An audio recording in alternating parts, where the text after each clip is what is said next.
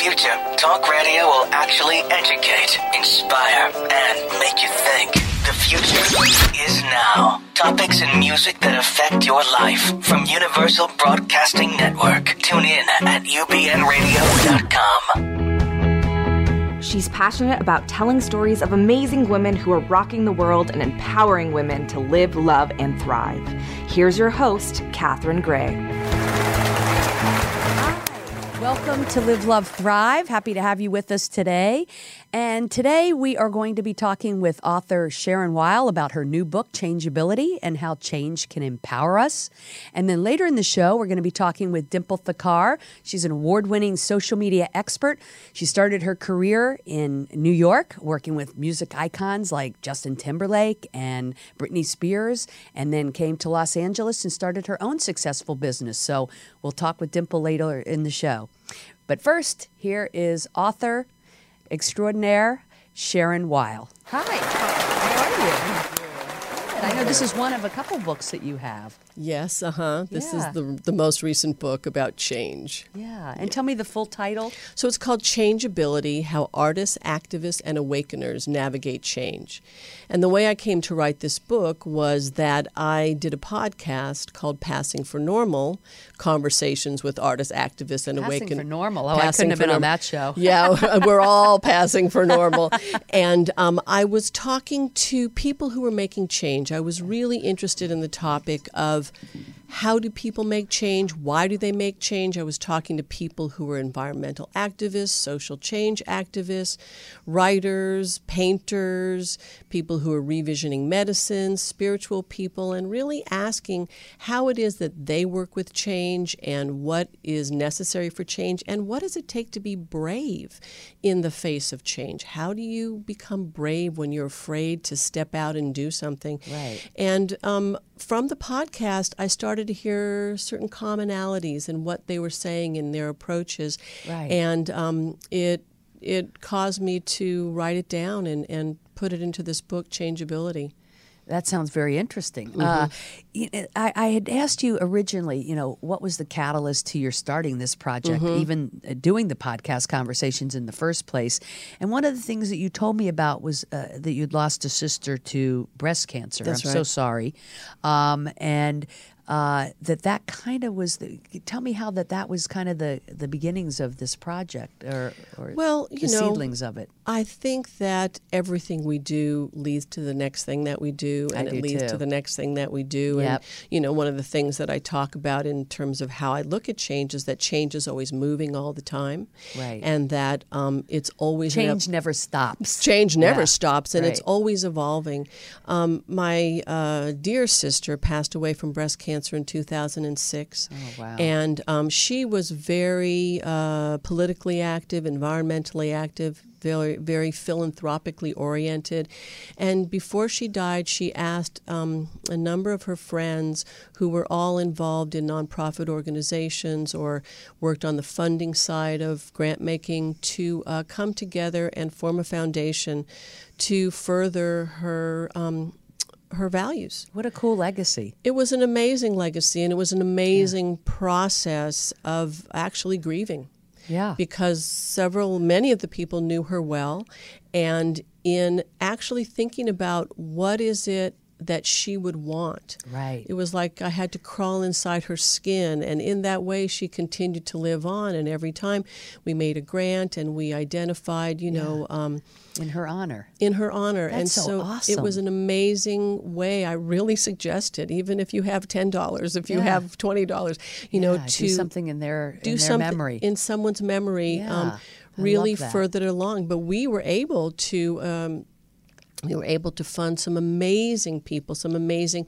change makers. And so I got to be up close and personal with a lot of um, people who are out there doing amazing work in terms of social change, in terms of um, social justice. That's the way I of- feel with this project. I That's get to meet the most uh, amazing women and people that are really making things happen and, and, and doing what their life purpose is. And obviously, yours is to write about this and, and, and to help create change and make people aware of, uh, of what change involves and, and why it's necessary. and why it's necessary and well, it's always happening all the time, no matter you what. want it to or not. Whether you want it Yeah. to or not. And so this the key is how do we meet change? Right. How do we meet it? How do we maximize it? How do we align with the movement of change? If change is moving all the time, it's never stopping, right? It's Right. always happening from breath to breath, from moment to moment. We're always changing.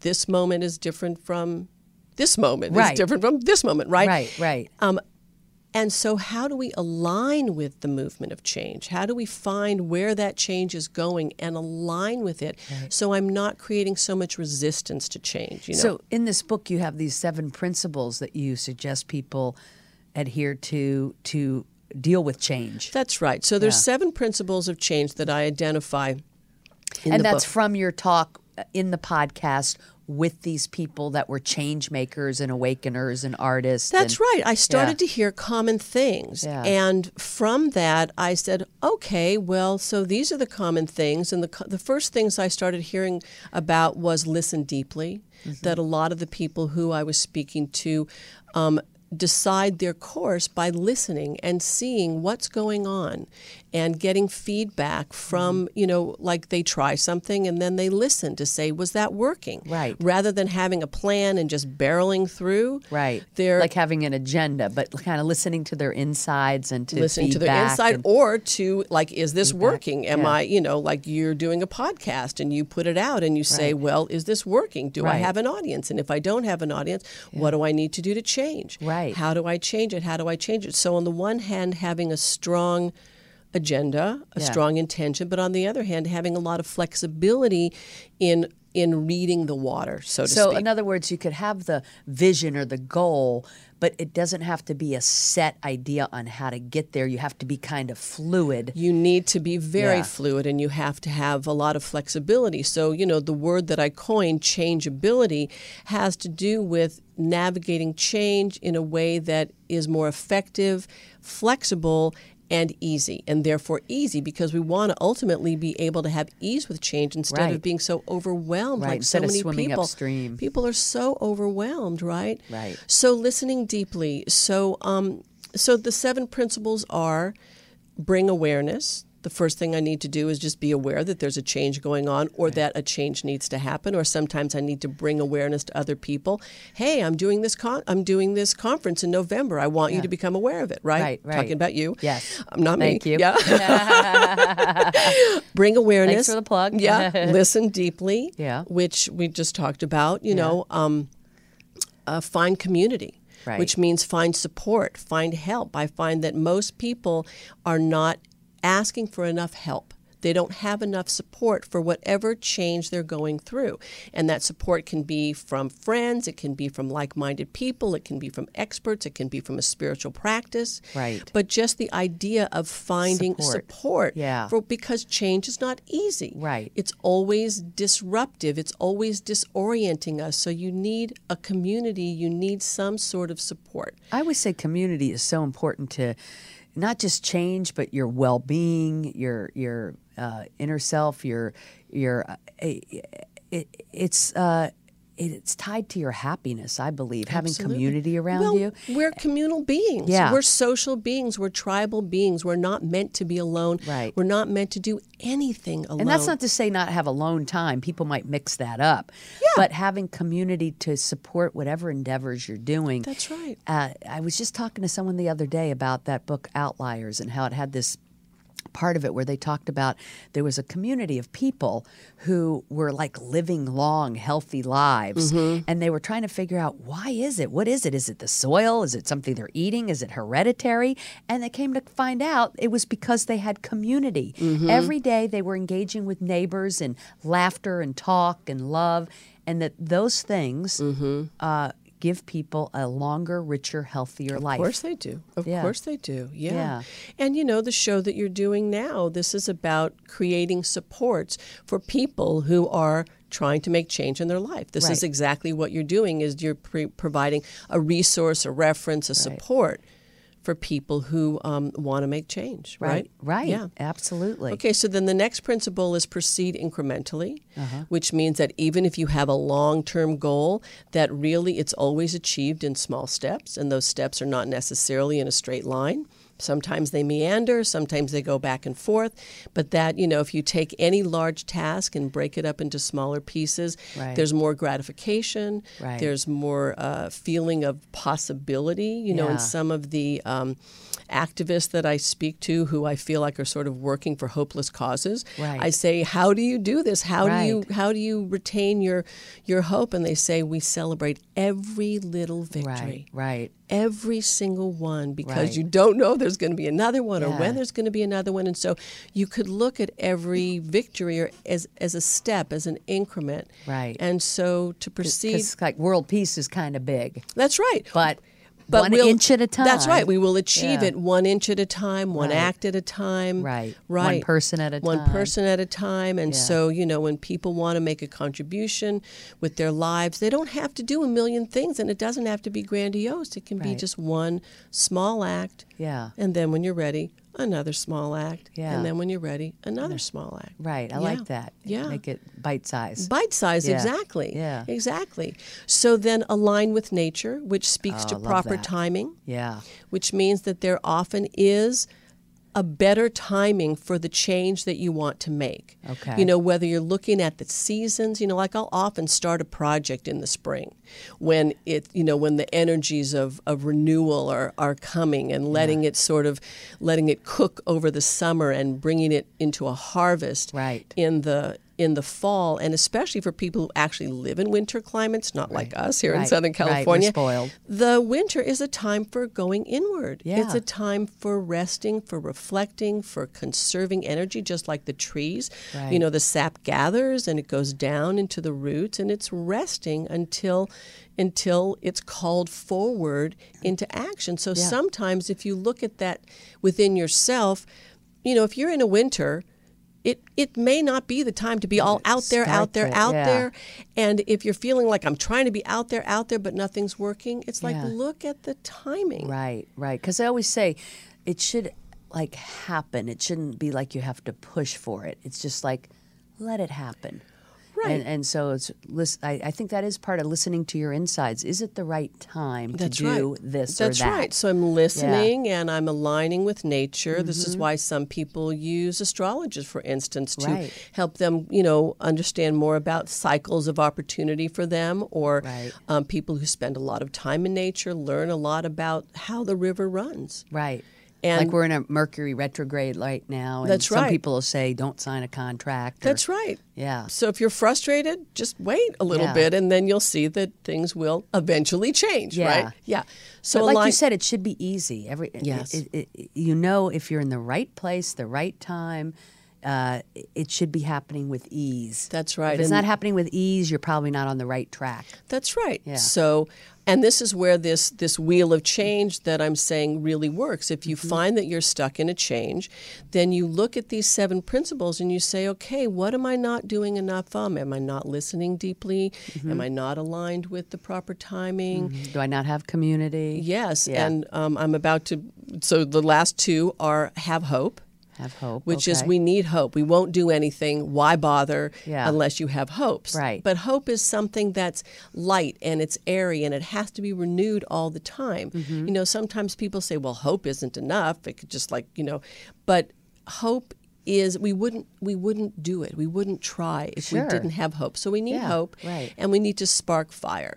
And by spark fire, I mean have courage, have passion, have love, um, find a compelling reason why. Right. And I know you said no change ever happens without love. That's like right. It's a love of wanting to do something, a love wanting to empower women, or a love of wanting to make change or make peace or help dogs or help kids or whatever that thing That's- is that you have a passion for that you love. That's right. You know, so many people, especially when they are in hard fights, when they're in fights for social justice or when they're, you know, in fights for environmental justice and it just feels kind of hopeless. Yeah. Um, and they feel like they're in a hard fight. It's not. If you really ask them, you know, why are you doing this? Mm-hmm. It's because I love this earth. I love these mountains. I love this lake. I love these people. You know, it's really comes from love. And the cool thing is, we all have a love and a passion for different things. Mm-hmm. You know, some people it's animals, some people it's kids, some people it's, you know, the climate, like you said, the nature. Um, and, and that's a beautiful thing that we all have different reasons that we're here and causes that we're here. But it's about getting in touch with what is it that you're passionate about? What is it you want to change? What is That's it that you love? That's right. Yeah. And sometimes it's really about reframing that. You know, whereas let's say, you know, you got a health diagnosis and, and it looks like you really should lose some weight and you should mm. change some of your eating habits for your health instead of thinking of it as I have to do it. It's something I have to do. If you can reframe it towards Something that you want to something do. that you want to do, something that you love to do, thing. or on behalf of your family, Mm-hmm. on behalf of you know your partner, that you say, okay, uh, this is enough of a compelling reason for me to make this change because change doesn't come easy, Right. And initiating change doesn't come easy, and it's often not quick, and so we have to have compelling reasons why we're doing it. Right. Well, all I know is I'm not going to change. No, I'm just kidding. I'm just kidding. I beg Um, to differ. So, uh, before you wrote this book, you wrote another book that was really uh, impressive uh, Donnie and Ursula. Yes, Donnie and Ursula save the world. Right. Uh-huh. And I know where this is fact based, that was fictional. Yes. Interesting because most people usually, I think, write one or the other, but you've written Uh-huh. some of each. And this uh, fictional story is about uh, someone who wants to become an activist. Uh, about, Someone who absolutely does not want to become Oh, does an not want to activist, become an activist, but gets okay. dragged into it. Oh, okay. you know, the the Donnie and Ursula save the world. Donnie and Ursula are these two mismatched lovers who, through the power Never heard of that before. yeah, through the power of eros. The whole premise of the book is that it's eros that motivates all human action, Okay. and that we only ever do anything because of eros. Although I define eros not just as lust and sex, but as life force. Again, as passion, the thing that we love on behalf of what we love, and so that is what motivates all the characters in this story. And it's a very wacky, sexy, political, off the wall story with a very serious Yeah. message and a very serious idea. So Donnie and Ursula, mismatched lovers who, through the power of Eros, end up becoming reluctant activists and saving the world from a plot by an agribusiness giant to own all the seeds of the world. So this is kind of really kind of similar to Monsanto. Kind of, sort of, yes. Yeah. I mean, Uh-huh. you kind of were kind of worried. You told me that they might like, you know, yes, at, at- find yes. come after you. As you know. I was doing the research for yeah. this book, I mean, they're powerful. They're very powerful. Yeah. And as I was doing the research for this book, I um I was and, making and just for people that don't know, Monsanto, you know, it's big into the pesticides and whatnot, and and you know, uh, people are concerned about what's going into our food because of them, as opposed to people wanting organic food, and this is kind of the dilemma. That's right. We're talking about the whole genetically modified seed Right. issue. Right. Where um, a lot of people don't even still know about GMO seeds, but GMO seeds are genetically modified seeds that are intended to grow without, with, um, that they're intended to grow and they use a lot of pesticides and herbicides to um, accompany the growing of these seeds. And some people think that's why more people, more and more people are getting cancer and thing, things of this nature. yes, uh-huh. You know, um, of course, you know, there's two sides to that. Some people don't think that, but it, research is showing that, that that's the case. Yes. Yes, Okay. because you know GMOs have not been around long enough to do long-term studies, but short-term studies are definitely showing that that there's a real danger in um, growing our food in this way. And so the and, and so this is different than how food was grown for our grandparents, even. Yes. Uh, even in our our That's right. lifetime, it's changed how we grow our food, How we grow- and and FYI, the number of cancer, uh, you know, patients and stuff has gone up. So that's why people are saying, "Hey, there must be a a correlation here. Yes, like we've the- changed the food we're ingesting. More people are getting cancer and other things." there must be some correlation, and that's what people are concerned about. yes, they're seeing a lot of food allergies too. They're seeing a lot of Now, uh, the GMOs are not used as much in other countries, right? Yes, in fact, there are 67 other countries in the nation that have banned GMOs, including Canada, including all of Europe. Right. Um, and uh, the United States. So for people to say, you know, poo poo this is like, no, this is real. Other countries have banned this. Yes. It's kind of amazing that we haven't. We haven't, and you know, a number of states have tried to pass laws that um, will uh, at least require labeling. At least that, if Right. you know, let people choose for themselves. Right. Um, and right now, you don't know what you're eating. Yes, and each one of them has been defeated, um, except Vermont passed theirs, and you know, and then they took it into Congress to sign an act that would not allow that law even to be, to come into effect. So they don't have it in Vermont either. Well, it had the the law was about to take uh, take place, and they signed um, they signed legislation that will keep that from happening. Okay. And so you have to wonder, you know, if there's so much money being put to uh, So much keep- money. to keep Yeah. food from being labeled, it can't just be Yeah. benign. Yeah, and I was shocked that someone like Starbucks, who I always thought was really cutting edge and cool, uh, has teamed up with Monsanto and now serves that food there. And Well, it's not that they've teamed up with Monsanto. It's that they are allowing they are using products that are you know derived from, if not uh, directly from GMO seeds, from cows that eat GMO feed. Right. And so uh, it's not that they're in bed. It's just that they are allowing it because they're less expensive. They're mass Right. produced. It's Yeah. it's not just it's not just but GMOs. it's cost versus our health. Yes. and our longevity and our quality of life. That's so right. it, it is a very important topic. I'm so happy that you've written both of these books. Mm-hmm. They're both important things that we need to be thinking about. In fact, we need to implement change into our food process. Absolutely. So there you go. Let's tie the two together. Yeah. So thank Yes. you so much for being on today's show. Oh, thank you so Uh, much. We have your website up, which is uh, SharonWeilAuthor.com or Yes. author Sharon Weil. Sharon Weil author. SharonWeilAuthor.com. Yes, uh-huh. And so they can check out your books and uh, and we look forward to the next one. Oh, thank you so much. Yeah. Thank you. All right. We'll be right back with Dimple Thakkar. Do you want to have more passion and purpose in your day to day? Are you yearning to ignite your power within? Now, more than ever, the world needs women who dream big, inspire others, and are living their greater purpose. There's never been a better time to up your game and make your success happen now. Contact Danny Rukin for a complimentary consultation and find out more about how you can become more effective, energized, and empowered while making a difference in doing what you love. Go to www.dannyrukin.com.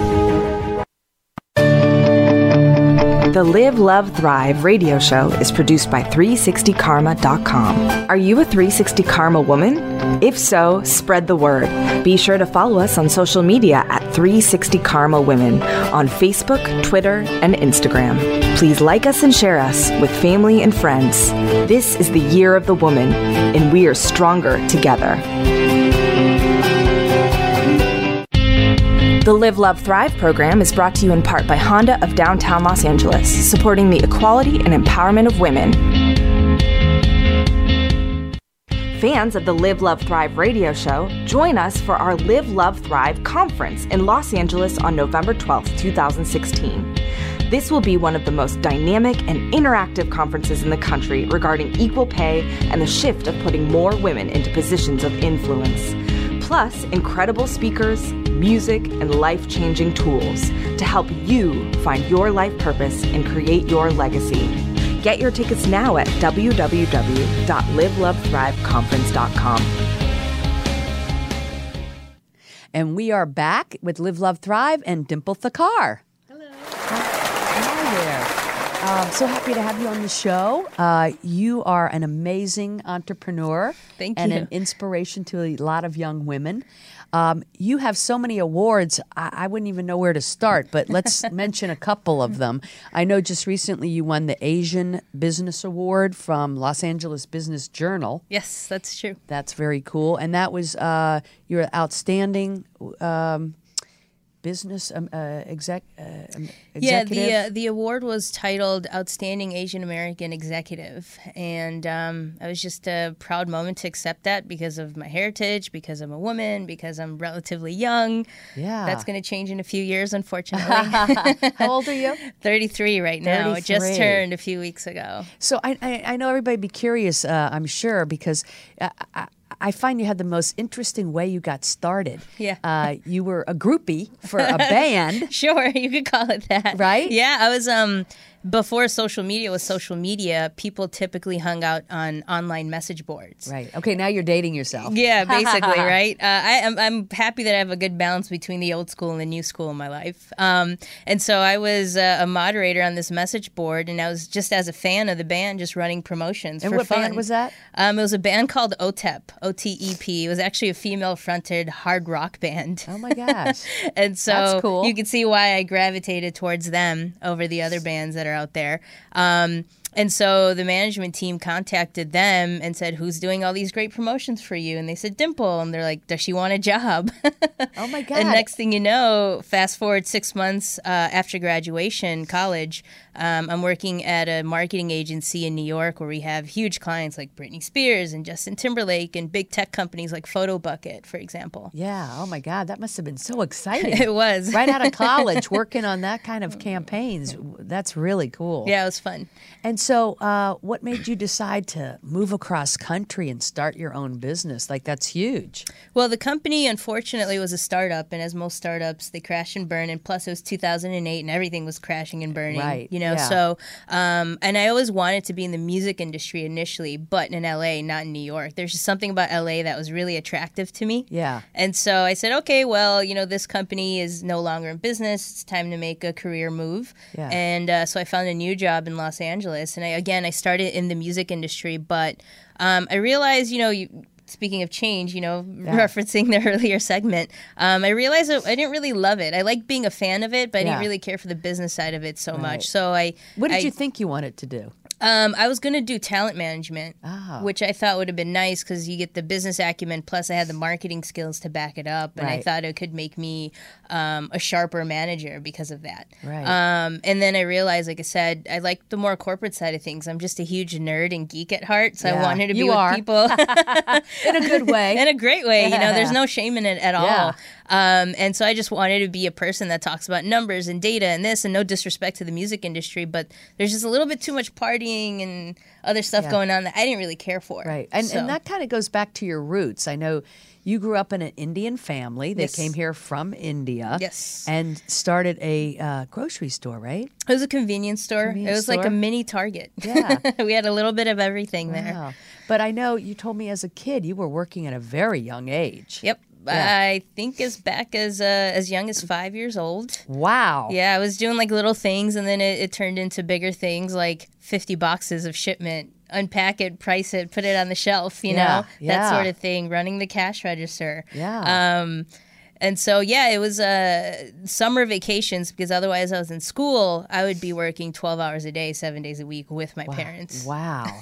yeah. Yeah. And you told me that's kind of where you started your business acumen. So, you know, it's always funny, those things we hate as a kid, probably you were like, ah, I want to go out and play with everybody else. But it actually is the things uh, that we don't like sometimes or the challenges we had that end up being a, a blessing later in life. And so I think, you know, that's kind of how you explained it to me was that, you know, it created a good business acumen for you. You're very buttoned up and, you know, I- I- that's why at such a young age you've created such a successful business. It's been around now six or seven years, eight, years, Eight years now. eight years, Yeah, yeah. eight years.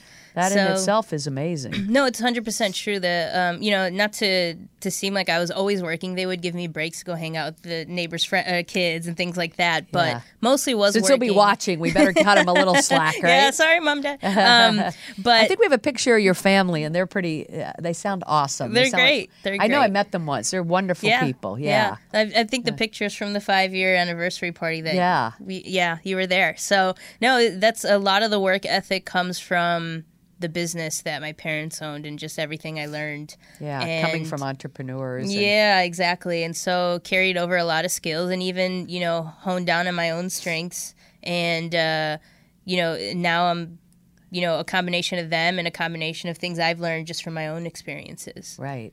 But you seem to take to this social media like a fish to water. I mean, it's just second nature to you and that's that's a gift, especially in this day and age when it's so crucial. And I know you work with some very interesting uh, clients, one of which we spoke about was Next Gen. Can you tell us a little bit about that? Because I know that's very cutting edge. Yeah, yeah. Next gen crowdfunding is what they're called. And um, they've basically taken um, a role in educating um, entry level and new investors in this new type of crowdfunding. It's called equity crowdfunding. Right. Yeah, and so very the interesting. yeah, so the SEC approves uh, rules Title Three and Title Four, and what it does is it allows companies to raise money in the way you could with rewards based crowdfunding, but in exchange for rewards, you're actually giving people equity. So it's not Right. Kickstarter; it's a little bit more than that.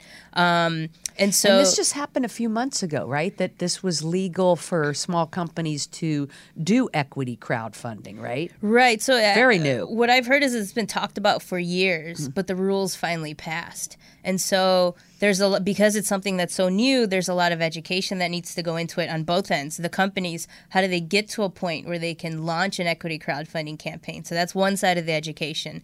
The other side of the education is how do investors, people who are unaccredited, get involved. You have to learn the risks, the rewards. What do you have to get into? What is, what do you have to know before you start putting money into this and investing in it? Right. And so next gen crowdfunding is is doing that. So, where public companies you sell like shares on the stock market in their companies, uh, uh, or if you invest in a private company, you have to have a certain um, minimum amount of money. I think a million dollars or something like that. But with this, it's something new that allows small investors to get in and have a piece of a startup through this equity crowdfunding, right? Right, exactly. And the enough to be dangerous, but yeah, and the investment process, you go to a platform like a Kickstarter or an Indiegogo, except there's a whole lot more information you have to sift through, and um, you have to know the risks once again. And with any investment, not just an equity crowdfunding based investment. So what they're doing is pretty cutting edge, and um, we actually have an event coming up on September 21st. It's uh, called an ignition event, and it's where companies who are raising money through equity crowdfunding pitch their campaigns. Right. Okay, so that's cool. And and so if there's people out there that have ideas and they were thinking about doing crowdfunding, they may want to look into this equity crowdfunding, uh, selling shares in their company to raise money. Yeah, as an option, absolutely. Yeah. What kind of companies do you think this would be good for? I think statistically speaking, I've seen a lot of uh, companies in the food and beverage world doing really well initially with equity crowdfunding. Do you know of any in particular we would know? Um, not offhand, um, but I believe at the if you go to their website, they have archived versions of the last ignition event, and there's two companies Next there. Gen? Yeah, there's actually one called Bloomery Sweet Shine, and another one called. Um, actually, I don't remember it, but Is there are two. nextgen.com? NextGenCrowdfunding.com. nextgen crowdfunding.com. It's really something people should be educating themselves on because it's so new, so exciting, so innovative.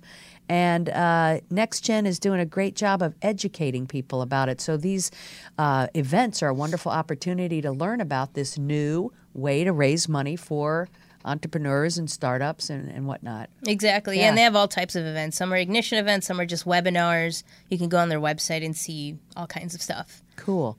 Uh, what is what are some tips that you have for uh, business startups? Being that you are like the social media guru, what what would you say is the crux of making a business successful today with regard to social media? You know, with um, any business owner, and with you could focus on social media or any industry. I think reputation is everything. You know, everyone can provide good customer service. Everyone can provide a great service. Everyone can do all these things. But at the end of the day, what are people saying?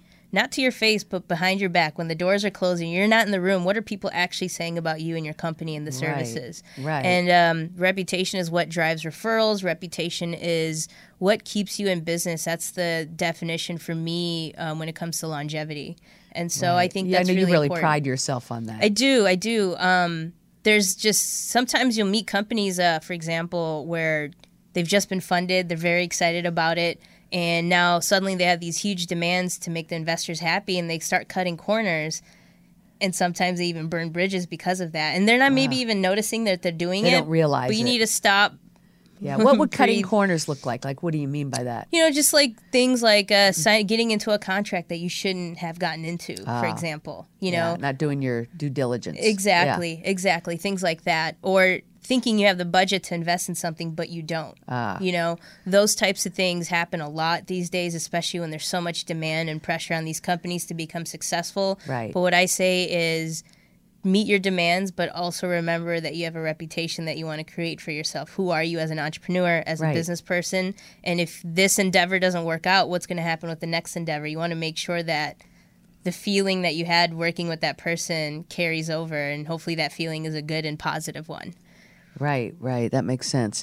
So let's look at all of these awards that you've gotten. Uh, the 2012 Power 30 Under 30 Award. That was before you were 33. exactly the uh, the 2003 uh, SynHergy won the Small Business of the Year award with the U.S. Chamber of Commerce. That Yeah. sounds pretty big. yeah it actually was and Yeah. it was nice because we were still sort of in an infancy phase so to get recognized by such a large organization like the us chamber of commerce was a great feeling it kind of um, confirmed that i was moving in the right direction i was doing the right things as a small business owner and entrepreneur Right. Um, and so, and what's nice about winning the Small Business Award is Yeah. that people often think of the word small and small business as a disadvantage. Right. I've never thought of it that way. I've Right. thought of it as an advantage. It allows me to pivot and move a lot faster than my bigger, possibly well funded competitors. Right. And so I take a lot of pride in being a small business owner. So that award in particular is um,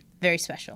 I would think a lot of businesses too, since they're really trying to uh, do more minority business, that you are really fortunate in that arena, being a woman, being Indian, and so forth. Does that help you? Do you think? Yeah, I think it helps, and um, I mean, it's got pros and cons, just like everything else. Yeah. You know, um, yeah, I've I've had I've been in meetings where my age, you know, I could tell the person wasn't saying it, but I could see that they were thinking it, Right. or my gender, or whatever, and you But just you have think to when it comes forward. to social media, everybody would be thinking, "I need a young person." You know, They do, they do. Yeah. But then what happens is they go for the young person, but you also need the person with the business experience. Right. And you just have to find that nice mixture of all those ingredients because you can find that young person, but when it comes to actually generating revenue for your business through social media, Right. how are they going to do it if they don't have the experience? So it's tough finding the real social media experts versus the ones who call themselves that because they know how to log into Facebook. There's Facebook. a lot of that out you know, there, isn't there? There's it? a lot of yeah. I think it's the 80 20 rule in almost any industry, whether it's technology or real estate or whatever. 20% of the people are really awesome at what they do, and 80% really aren't. And so you got to find those 20%. Yeah. You know, it's the 80 20 rule. and hopefully the 80% is trying to get better. yeah, hopefully. I mean, this is about, uh, you know, who's uh, stepping up uh, and, and giving their A game. Not everybody gives their A game. Yeah. But I've always respected that about you. I know you give your A game. Absolutely. Yeah. Yeah. matter of fact, we, um, you know, and this is for anyone who's thinking about hiring a, a social media agency, ask for case studies. Yeah. And we take it a step beyond case studies. I will actually give potential clients references. You can actually call my clients without me involved Yeah, and ask them anything you want about working with us. Right, without have no- holding them at gunpoint. No shame in that. yeah. So, uh, what would you tell entrepreneurs today is the most important thing in their social media uh, strategy?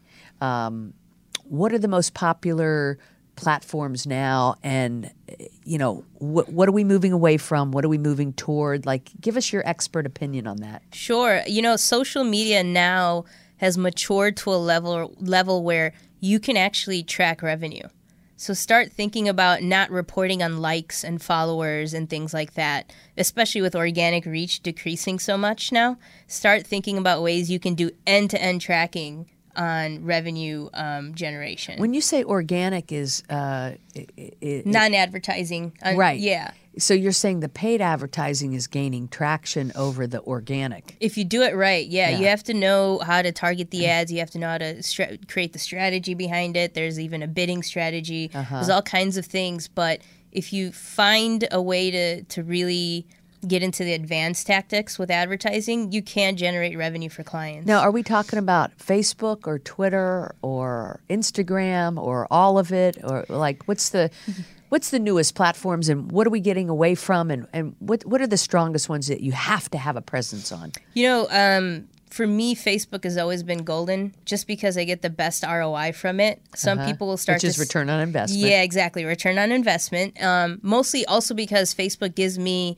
the best tools as an advertiser to do all the tracking. Right. Uh, like Twitter, I find if we put a video, we get way more views on Facebook than any other uh, platform. Yeah, yeah. and that's the organic marketing actually. Yeah. And so they are giving a little bit more weight to video because it's probably a little bit about competing with YouTube. So that's why they're giving the video a little bit more weight. right. Um, but yeah, you have to know these little tips and tricks to kind of really optimize, you know, your time and investment in, in these platforms. So, and Twitter is a is a good second place. They've also got some really great advanced tools for tracking things. Um, I also see that a lot of users are gravitating towards Snapchat. And so, but the Ah. problem with Snapchat is there's really nothing you can measure except views, Right. and even that's kind of hard to to see sometimes.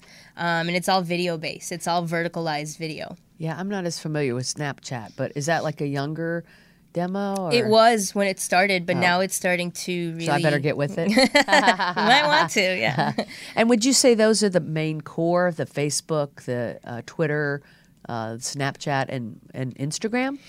Those are all the main ones, yes. However, um, I recommend we go based on your business model. Which one's going to work the best for you? Are you a company that focuses on hobbies and special interests? Maybe Pinterest is better for you. Gotcha. Are you a company that's heavily visual and lifestyle? Maybe Instagram's great for you.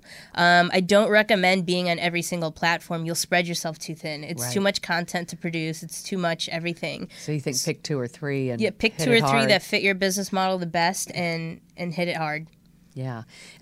Tell me about your favorite uh, campaign. Like, what's something innovative you've done that you're very proud of?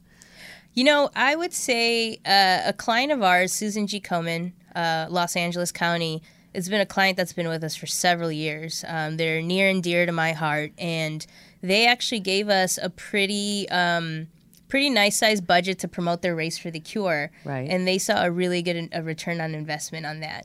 And um, Now, how do they uh, uh, do a return on investment for uh, a fundraiser like that? So, how much money they brought in from their social media? Yeah, so there's two parts to the Mm-hmm. race for the cure. Um, you register to race, and there's Right. a 5K and a 10K certified. And then once you register to race, you raise funds as a team or an individual. Right. And so all that money is then gathered and then used for energizing the science behind fighting breast cancer, cures, or, or maybe finding research um, to help um, help us find more cures. And I know this is your give back.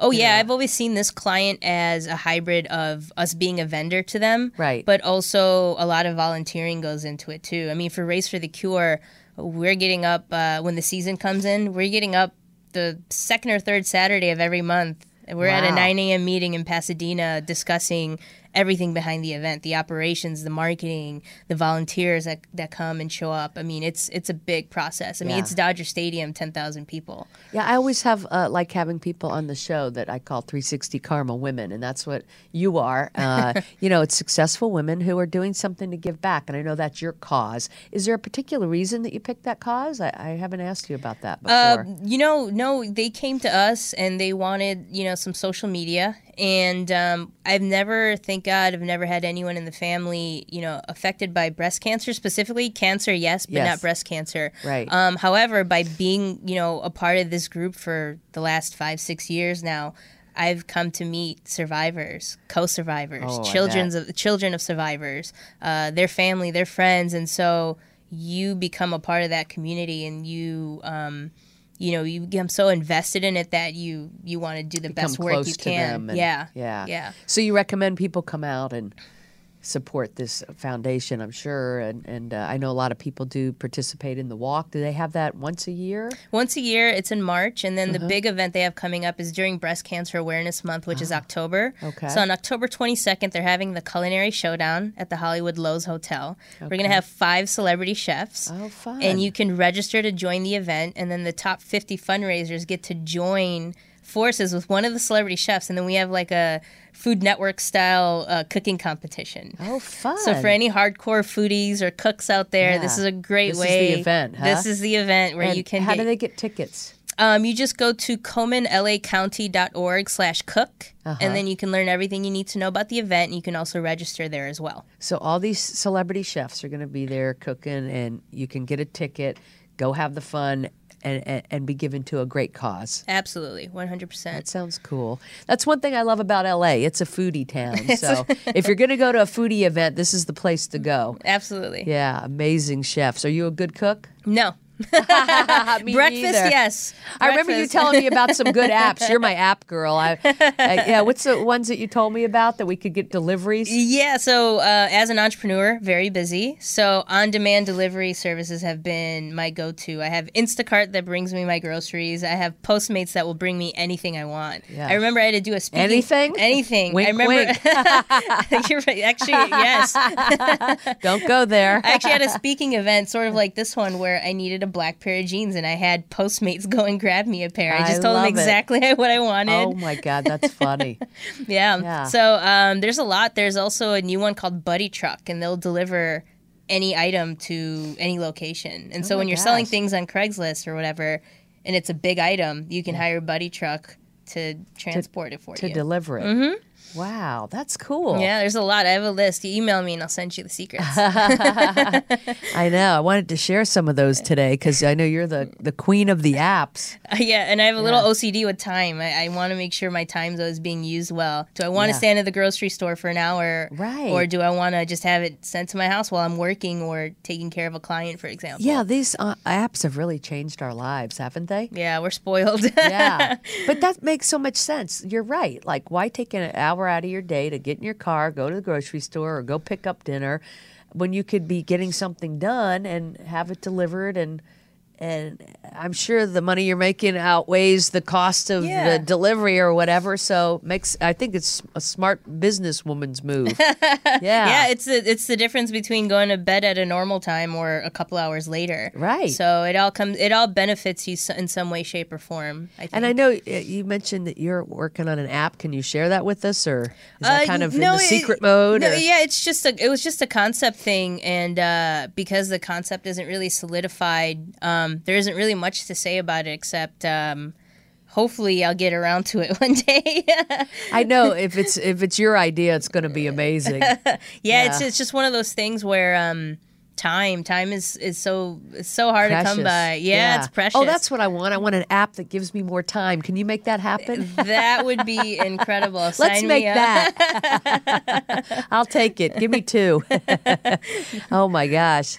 Well, we definitely could come up with some good ones. I'm sure. Yeah, I think so. So, uh, what's next for you? Uh, what's what is exciting is on your agenda for the future? Well, I've been thinking a lot about what does all this mean? The awards, the great business achievements, and so I've been thinking a lot about legacy. You know, what what's gonna what is this all gonna mean when everything is said and done? Um, and so I've been really thinking about more ways to give back, more ways to elevate how I am as an entrepreneur. I'm thinking about joining the board of directors for a nonprofit. I love that. um, which would involve building a monument in West Hollywood. Um, it's called the National Foundation for an AIDS Monument. oh yeah, I heard about that. Yeah, and that'd be wonderful. That'd to be, be, on that board. yeah, that'd be great to be on that board. Um, and so hopefully that happens. We're in talks, and then um, I've been doing a lot of things on a personal level too. I've been crazy about my tennis. I just joined a league, oh fun. so I've got like two to three matches a week now, and uh, yeah, I know. I know. You told me uh, health is top of your list in your focus. Yeah, I'm, j- I've been dropping you gotta weight. have that balance. Yeah, I've been dropping weight little by little. I used to be an athlete in high school. I just want to get back to that place. I love it so much. Oh, we all do. Yeah, On, the, on the court, I think I'm Serena. I'm sure you are. An Indian version. It's all about what's in the head. That's right. That's right. yeah. Well, I wish you so much luck with everything you keep Thank doing. you. And I think it's great that you're giving back. I know you speak uh, various things, and people can go to your website, Yeah, absolutely. is. SynHergy.com, but it's spelled S Y N H E R G Y. I love that. So sin and then her G. Little which- subtle girl power in there. Yeah, I love that synergy. I think it's very clever, and uh, I have to have you back sometime just so we can find out about how you got that awesome name of Dimple. I love it. Don't ask me where they are. That's so cool. Your, how did your mom get that name? You know, it's actually, um, from what I know, not too sure about the meaning. I think it means what we know it to mean in English. Um, I know there's a Bollywood actress with the name Dimple, and everyone I always references it. it. back to that. I do think it's an Indian name because there are many other Dimples out there, believe it or not. Uh, Really? yeah. Well, you're the only one I know, and I'm happy to know you. and I think it's a cool name, and Thank you're you. my social media rock star. Thank you. Thank you for having me. You bet. All right. Well, we'll see you guys next week. Tune in at the same time on UBN uh, at noon on Wednesdays. Make it a great week. Hugs and happiness. Do you want to have more passion and purpose in your day to day? Are you yearning to ignite your power within? Now, more than ever, the world needs women who dream big, inspire others, and are living their greater purpose. There's never been a better time to up your game and make your success happen now. Contact Danny Rukin for a complimentary consultation and find out more about how you can become more effective, energized, and empowered while making a difference in doing what you love. Go to www.dannyrukin.com. The Live, Love, Thrive program is brought to you in part by Honda of downtown Los Angeles, supporting the equality and empowerment of women. The Live, Love, Thrive radio show is produced by 360karma.com. Are you a 360 Karma woman? If so, spread the word. Be sure to follow us on social media at 360 Karma Women on Facebook, Twitter, and Instagram. Please like us and share us with family and friends. This is the year of the woman, and we are stronger together. Fans of the Live, Love, Thrive radio show, join us for our Live, Love, Thrive conference in Los Angeles on November 12th, 2016. This will be one of the most dynamic and interactive conferences in the country regarding equal pay and the shift of putting more women into positions of influence. Plus, incredible speakers, music, and life changing tools to help you find your life purpose and create your legacy. Get your tickets now at www.livelovethriveconference.com.